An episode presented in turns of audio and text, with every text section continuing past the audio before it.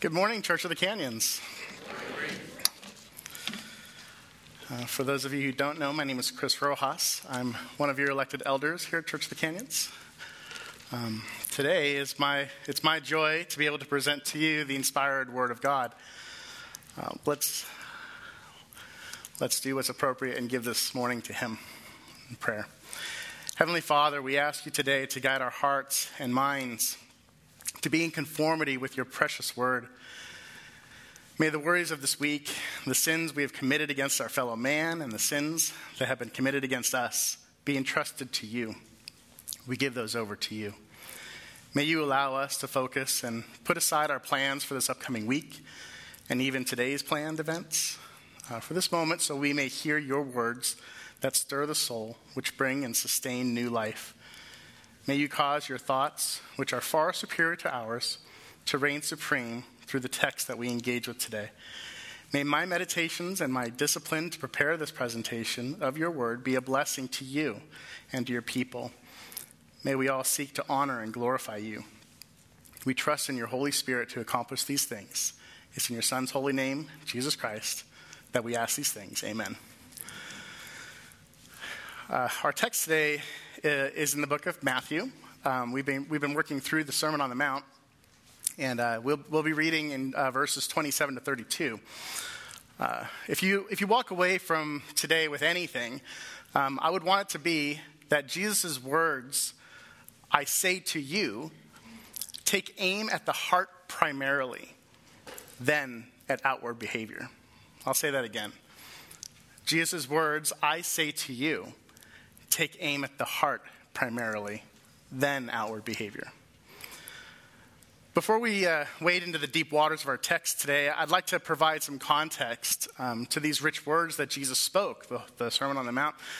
Uh, to do that, I think it's helpful that I walk you through a quick side by side comparison of the ministry of John the Baptist and the early ministry of Jesus. Uh, both ministries began with a fulfilled prophecy from Isaiah. John is found in chapter 3, verse 3. If you want to go there, we'll be in, kind of hovering in that area, so uh, you can turn your Bibles there. Uh, for it reads, For this is the one referred to by Isaiah the prophet when he said, The voice of one crying in the wilderness, Make ready the way of the Lord, make his paths straight. That's John's job to make the, the paths for Christ straight. And Jesus' prophecy is found in chapter 4, verse 14 through 16. I love to hear pages rustling. This was to fulfill what was spoken through Isaiah the prophet. The land of Zebulun and the land of Naphtali, the, by the way of the sea beyond the Jordan, Galilee of the Gentiles. The people who were sitting in darkness saw a great light, and those who were sitting in the land and shadow of death, upon them a light dawned. We know that light to be Jesus Christ. He is Emmanuel, He is God with us. Both ministries were marked with the preaching of the same message repent, for the kingdom of heaven is at hand. And both ministry, ministries were marked with the intent to baptize. John's would be of water, and Christ's would be of the Holy Spirit and of fire. Both ministries would target the Hebrews. And finally, both ministries would challenge the religious structure that was built around God's law. Not by God, but by men whose wish was to suppress the truth. I'd like to, uh, to take you to John's words so that you can hear him confront the religious leaders who tried to seize the momentum of the movement and the moment for their own glory. Let's turn to chapter 3, verses 7 through 12. But when he saw many of the Pharisees and Sadducees coming for baptism, he said to them, You brood of vipers, who warned you to flee from the wrath to come? Therefore, bear fruit in keeping with repentance. That's the nicest thing that he says to them. And do not suppose that you can say to yourself, We have Abraham for our father. For I say to you that from these stones God is able to raise up children to Abraham. The axe is already laid at the root of the trees. Therefore, every tree that does not bear good fruit is cut down and thrown into the fire. As for me, I baptize you with water for repentance, but he is coming after me who is mightier than I, and I am not fit to remove his sandals. He will baptize you with the Holy Spirit and fire. His winnowing fork is in his hand, and he will thoroughly clear his threshing floor, and he will gather his wheat into the barn, but he will burn up the chaff with unquenchable fire. 7 through 12. So listen to that imagery, and I want you to hold on to verse 10 where it says, The axe is already laid at the root of the trees. Therefore, every tree that does not bear good fruit is cut down and thrown into the fire. John had a true disdain for the religious leaders. This was a spiritual reckoning that marked John's ministry with regard to holiness. Not only was he pursuant to make paths straight for the Lord by calling for repentance, but he was protective and guarded against what the religious leaders intended. Their intent was to profiteer from, God, from, from God's prescribed holiness to his people by exalting themselves as keepers of the law. Listening to John uh, is it, it's no wonder that he ended up being imprisoned shortly after this moment. John was bold against sin. His message was to repent. And it gained him nothing except to see that the people of God had their hearts turned to the kingdom of heaven. He was bold against the religious leaders and even the king of the time. That'd be King Herod. Matthew 14 tells us that King Herod at that time had John arrested for condemning the king's marriage. Well, that sounds strange, except that he married his brother's wife after divorcing his wife for no good reason.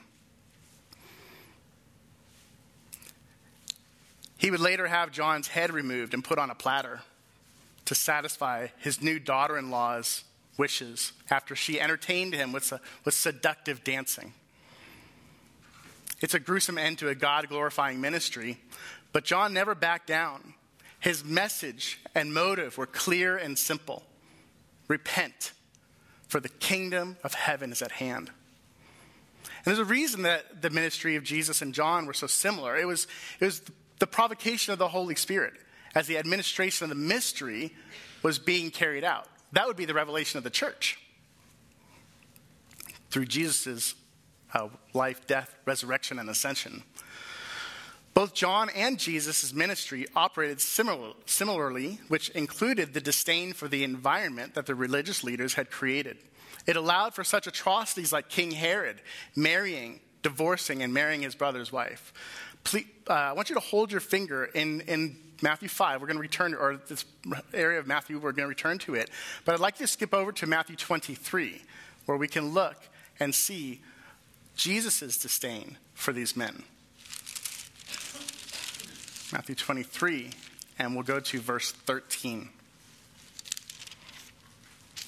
We're going to look at just the first part of each one of these sentences that Jesus proclaims to these men.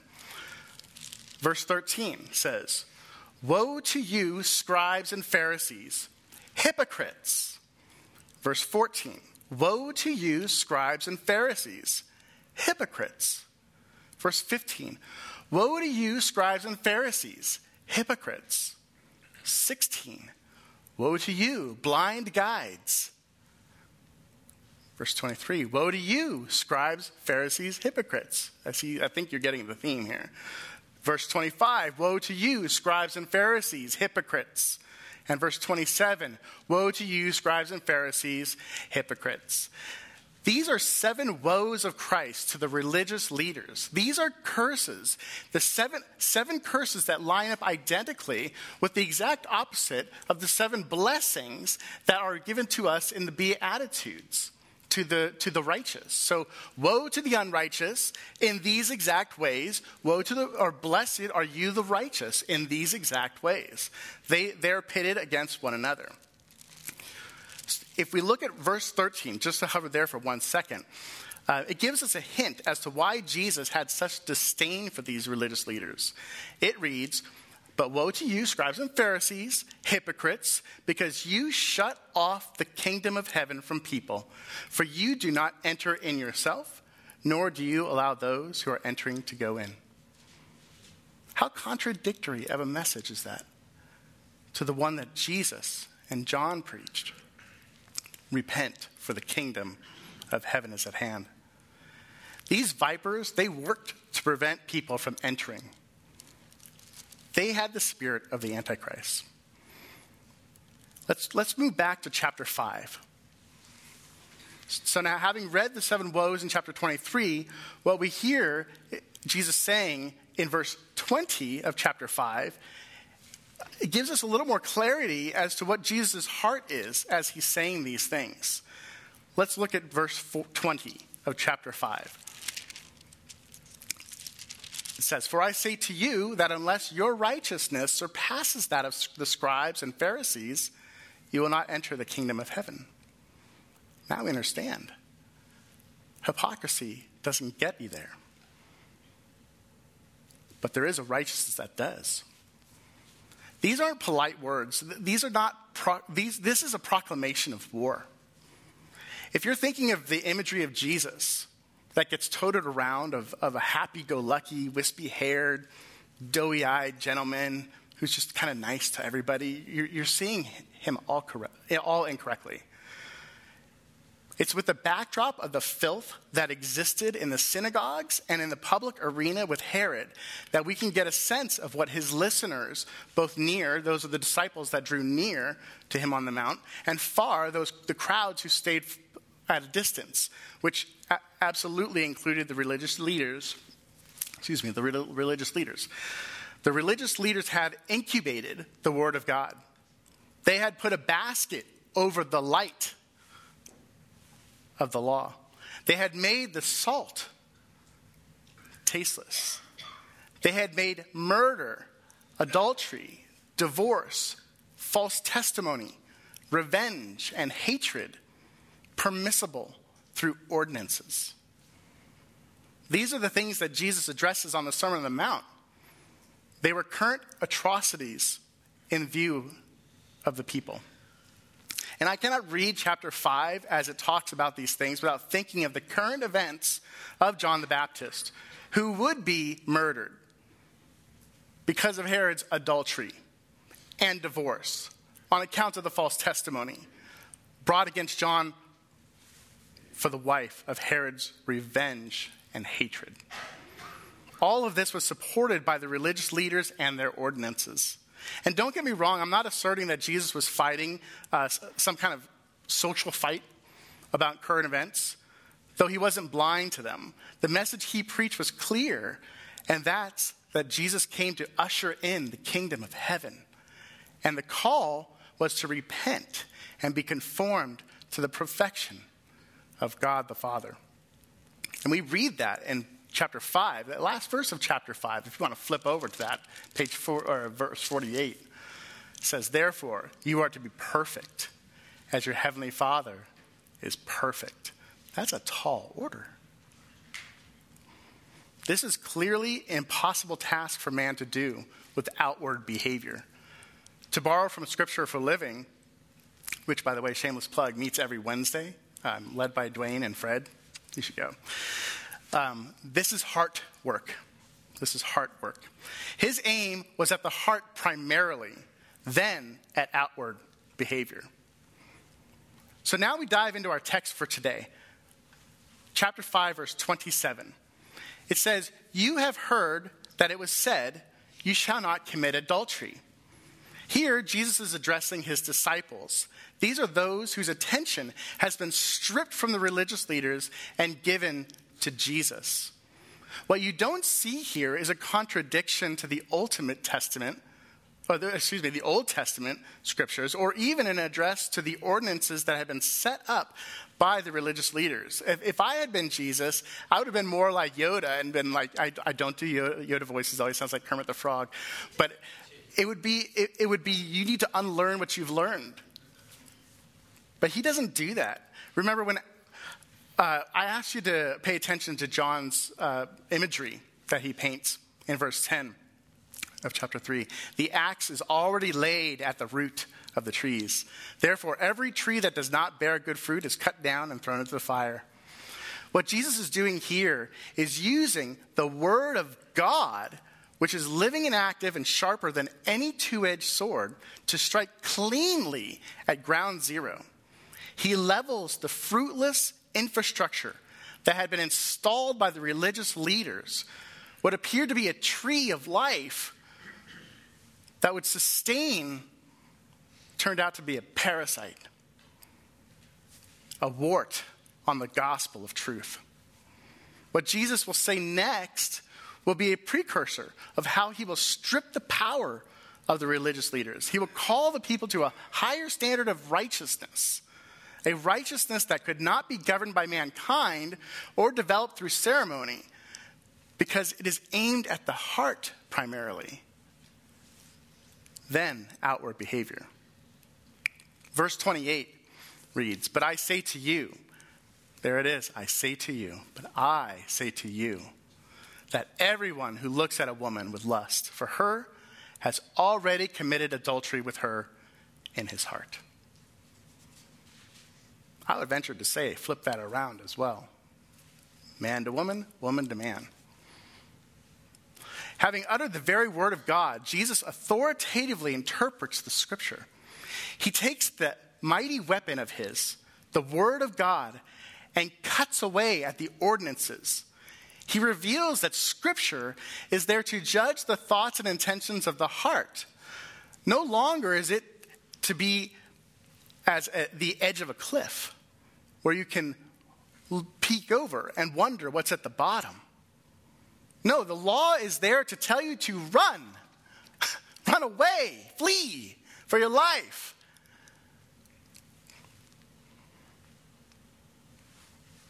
Verse 29 and 30 says, If your right eye makes you stumble, tear it out and throw it from you. For it is better for you to lose one of the parts of your body than for your whole body to be thrown into hell. If your right hand makes you stumble, cut it off and throw it from you. For it is better for you to lose one of the parts of your body than for your whole body to go into hell. Let's be clear about what this is saying and what it's not saying. It's not saying that we're to start mutilating ourselves as a tribute to the righteousness of God that He's calling us to. That'd be an aim at the outward behavior primarily. What it is saying is that there's an eternal implication for sin and how a person behaves on the outside is a strong indication of their heart's attitude.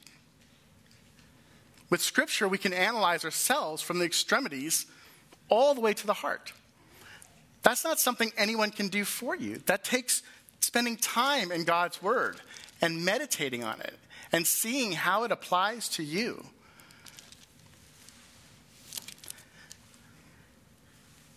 And as you encounter physical problems that prevent you from living to the perfection of God the Father, take those physical items and do away with them. Put up safeguards. What Jesus is talking about to these people is more, is more current now than ever before. We have pornography as a pandemic it is a worldwide. COVID was nothing compared to what this is doing to us. It's ravaging homes. It's completely redefining the structure of the family. It's making numb what should be vibrant and alive. In January of 2021, it was reported that there are four and a half million websites dedicated to pornography. 71% of our tweens and 84% of our teens encountered nudity or content of sexual nature online. As of February 2021, two porn sites were on the top 10 of all websites visited globally. And there was a third one that's at the 13th. One site that I won't mention the name is recorded to, to, that users watch 5.8 billion hours. That was in 2019.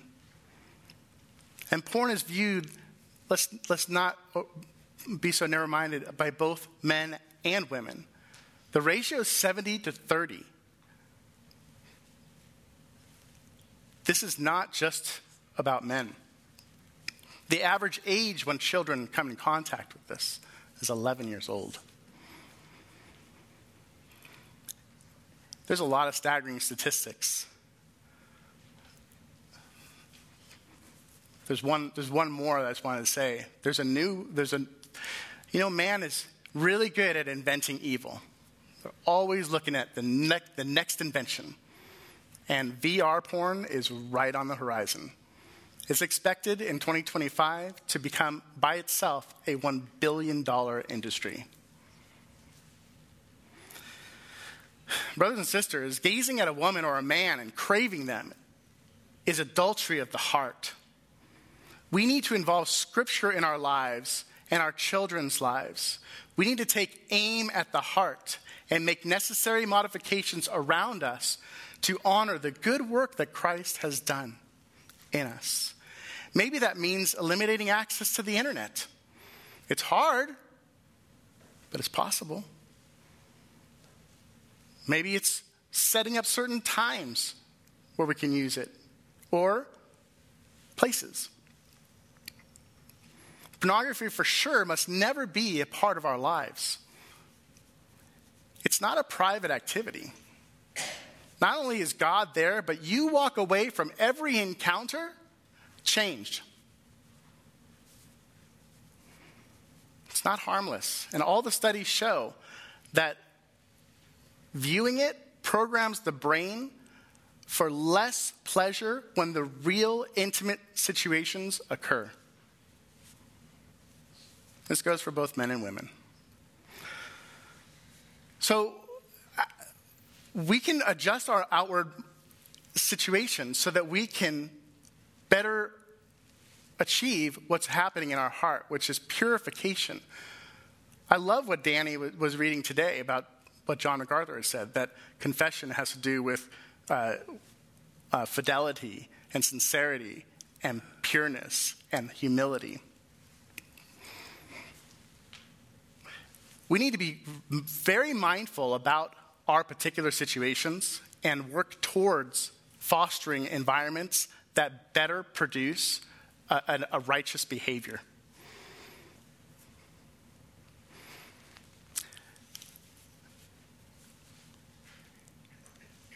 There's another example that I'd like to just kind of propose, and that's that who you spend time with is vital. It's imperative that we make sure that we put up safeguards so that we don't find ourselves isolated with somebody that we might bring down or that might bring us down. Those situations, they will set up an inner turmoil for the rest of your life and their life. Even if you end up together, there's a conflict that will always be there and always be a scar, and you'll have to work around that. But how much better for your ministry to the Lord if we stay, remain, remain pure and avoid those situations. It's a premeditated thought. Um, there's one last, there's one modification that I, I highly recommend. It's a must, and that's to strip away privacy. What do I mean by that? It means find yourself a friend of the same gender, male to male, female to female, to confess your lusts to. Not so that you'd be in bondage to them or for judgment, but for freedom. If you've never confessed to a fellow believer your lusts, you've never experienced what freedom there is in doing that. I encourage you and I beg you to seek that person out, that one person that you can trust, that you can begin a valuable facet of your relationship with them.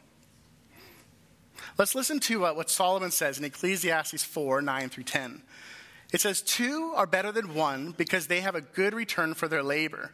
For if either of them falls, the one will lift up his companion. But woe to the one who falls when there's not another to lift him up.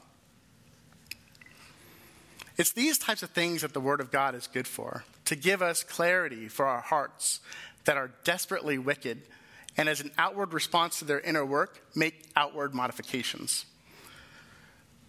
Turning back to our text, I want you to listen to the progression in Jesus' words. This is in verse 28, if you can go there. It mentions the heart. In verse 29, it mentions the eye. And in verse 30, it mentions the hand. Adultery isn't something that you fall into, there's intentionality to it. There's this phrase of falling in love. And look, I, I don't want to smear anyone's relationship or how it started, but what I can tell you is that if your relationship is founded on something clumsy like falling, there's some serious dangers ahead for you. If you can fall into love, then very little will keep you from falling out. Love is a choice, love is a commitment, love is abandonment of self. Love, and I mean real love, sacrificial love, the only love that te- stands the test of time is of God. He is the very nature of it, and He has made us relational on account of the image He has designed us to bear. Aaron Miller talked about our worldview with Scripture as our lens. It says that we were made in the image of God. That gives each one of us an intrinsic value that's internal. When we allow for our lusts to control us, we begin to see each other as objects. Some kind of inventory that's like sick for your own personal pleasure. Have you ever thought about why Adam and Eve, after the fall, sewed together fig leaves? It's because the sin that entered humanity for the first time, they experienced lust and they needed to guard themselves against one another. They were ashamed.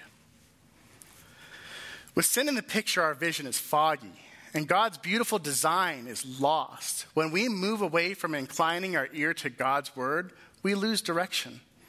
When we rely on our lusts, as James talks about, then we can expect to be dragged away and enticed. We can expect to be falling all over the place, like a fish on a deck. I don't know if you've ever seen jellyfish in the ocean. They're beautiful. But you remove that jellyfish, and it looks like somebody's used Ziploc bag. We're the same way. We need to be where God wants us, where we perform the best. And that's in His Word, applying it to our lives and safeguarding ourselves so that we can perform the way He has designed us to perform. So, brothers and sisters, we need to be intentional about our heart's attitude. What Jesus is doing in these words is connecting the dots that the religious leaders failed to do. So, keep your thumb in Matthew 5, but I want you to turn to Proverbs chapter 4 verse 20 and 27.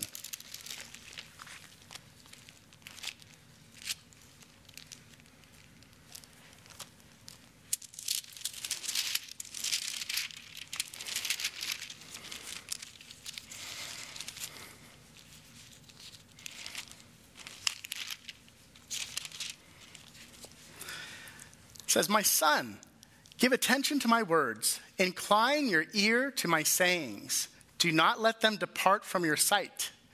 Keep them in the midst of your heart, for they are life to those who find them and health to all their body.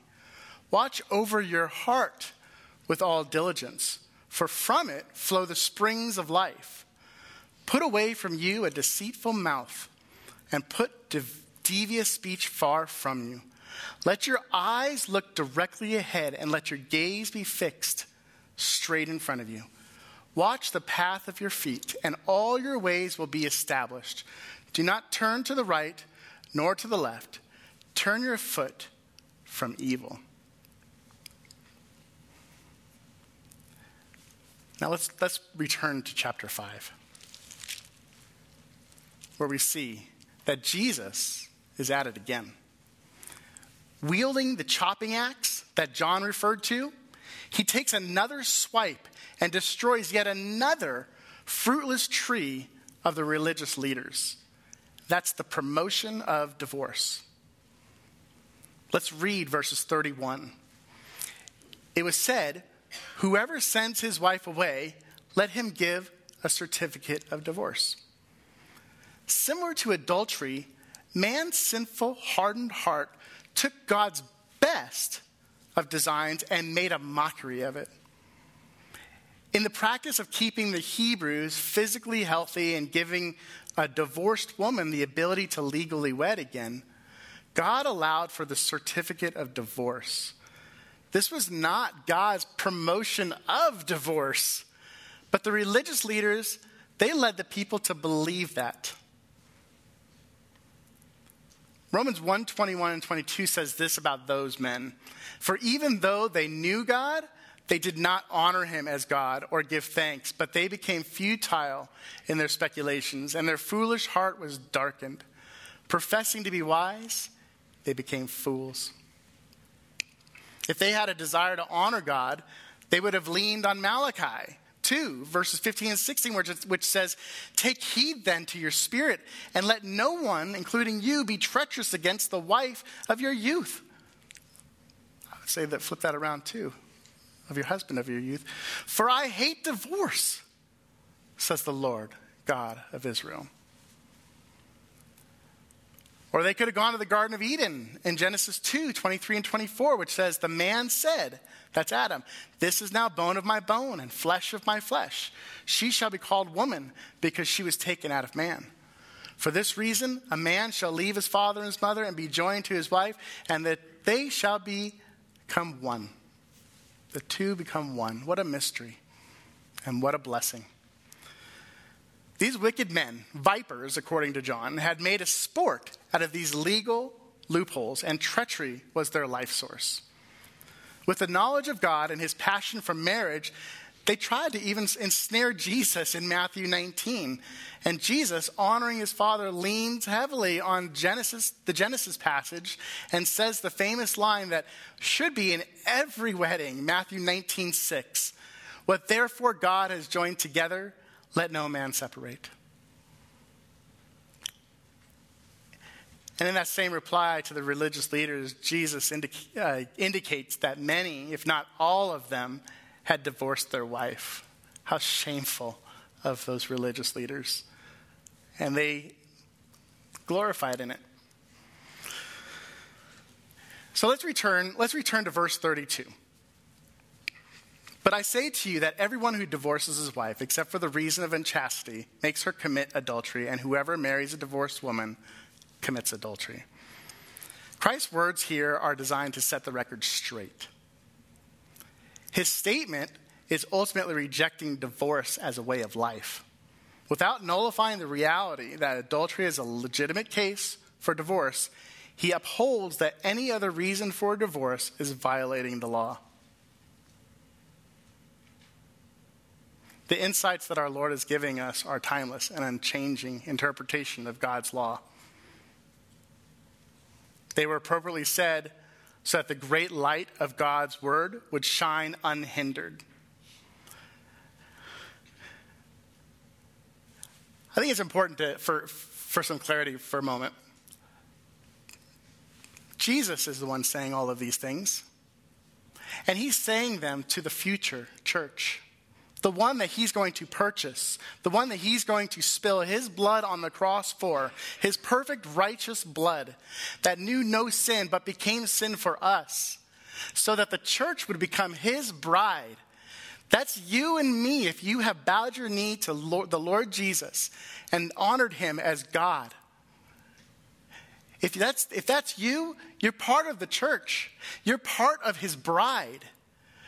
And my dear friends, if you're anything like me, you're a sinner.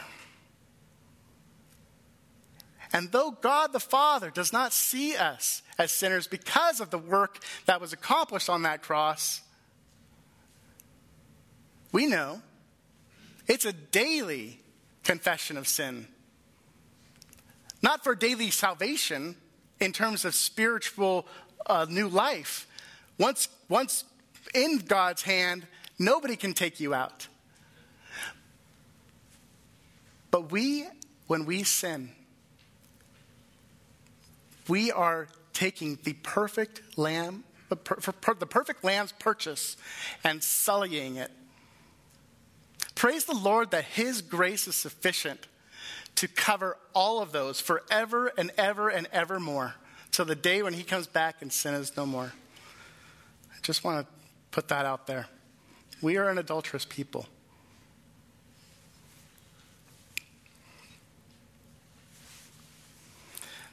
So uh, uh, in Psalm 14, 1 through 3, it says, The fool has said in his heart, There is no God. They are corrupt. They have committed abominable sins. There is no one who does good. The Lord has looked down from heaven upon the sons of men to see if there are any who understand, who seek after God. They have all turned aside. Together they have been corrupt. There's no one who does good, not even one. And then James 2 10 through 11, it says, For whoever keeps the whole law and yet stumbles at one point, he has become guilty of all. For he who said, Do not commit adultery, also said, Do not commit murder. Now, if you do not commit adultery, but do commit murder, you have become a transgressor of the law. And this is terrible news for you and me. Because as Matt Davis's sermon last week highlighted in Matthew 5 22. It says, But I say to you that everyone who is angry with his brother shall be guilty before the court. So, with that said, sin has gripped us all, and we are all guilty of breaking all law. If the standard is what Jesus says in Matthew 5:48, therefore you are to be perfect as your heavenly Father is perfect, then we're toast. Meant for the fires of hell. If only there was one who could remove the offenses. Please turn to Romans 5.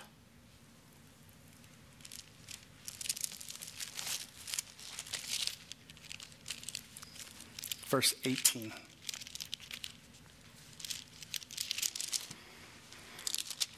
Through 21. Hmm, the pages of God rustling. That is mighty. So then, as through one transgression, that's Adam's sin, there resulted condemnation to all men. That's the penalty. Even so, through one act of righteousness, Christ's death on the cross, there resulted justification of life to all men. That is the indwelling of the Holy Spirit. For as through the one man's disobedience, that's Adam and that tree, the many were made sinners, and that's you and me. Even so, through the obedience of the one, that's Christ. The many will, make, will be made righteous. That's the church. The law came in so that transgression would increase.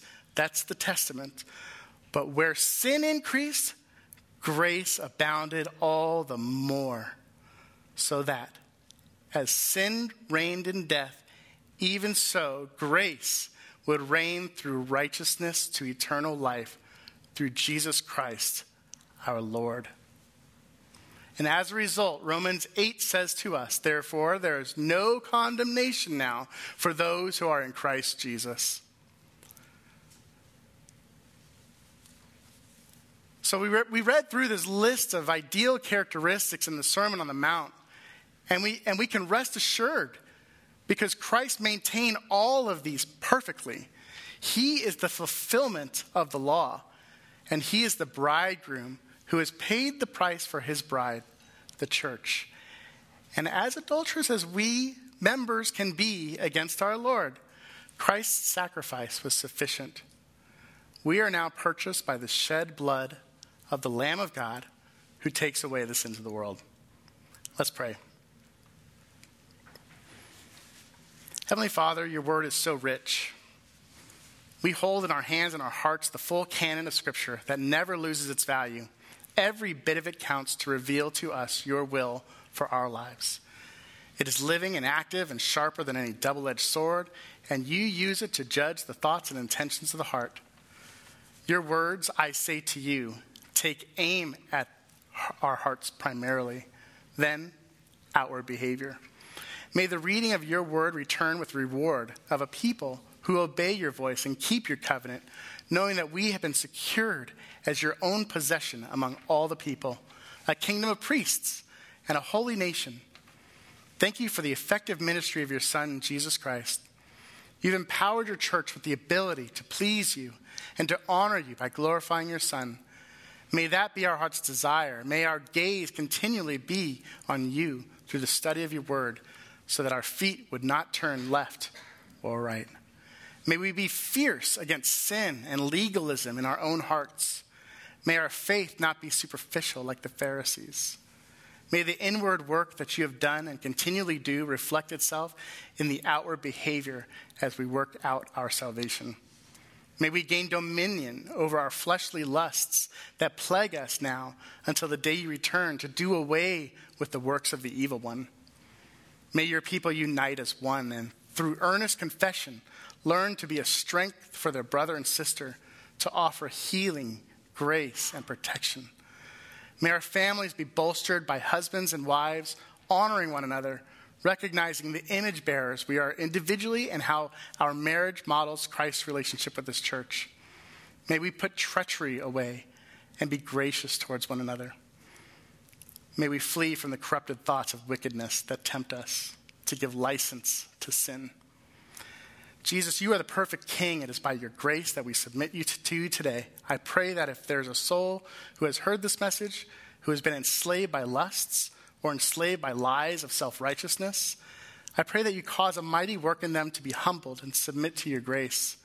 Let them be encouraged to come and talk to, to me or to any member of this body. Lord, I would be remiss if I didn't ask for you to come quickly. We recognize that hour is hastening when we shall be forever with you in the kingdom of heaven, where disappointments, grief, and fear are gone, where sorrow is forgot and love's purest joy is restored. May we, in the meantime, hold fast to the certain hope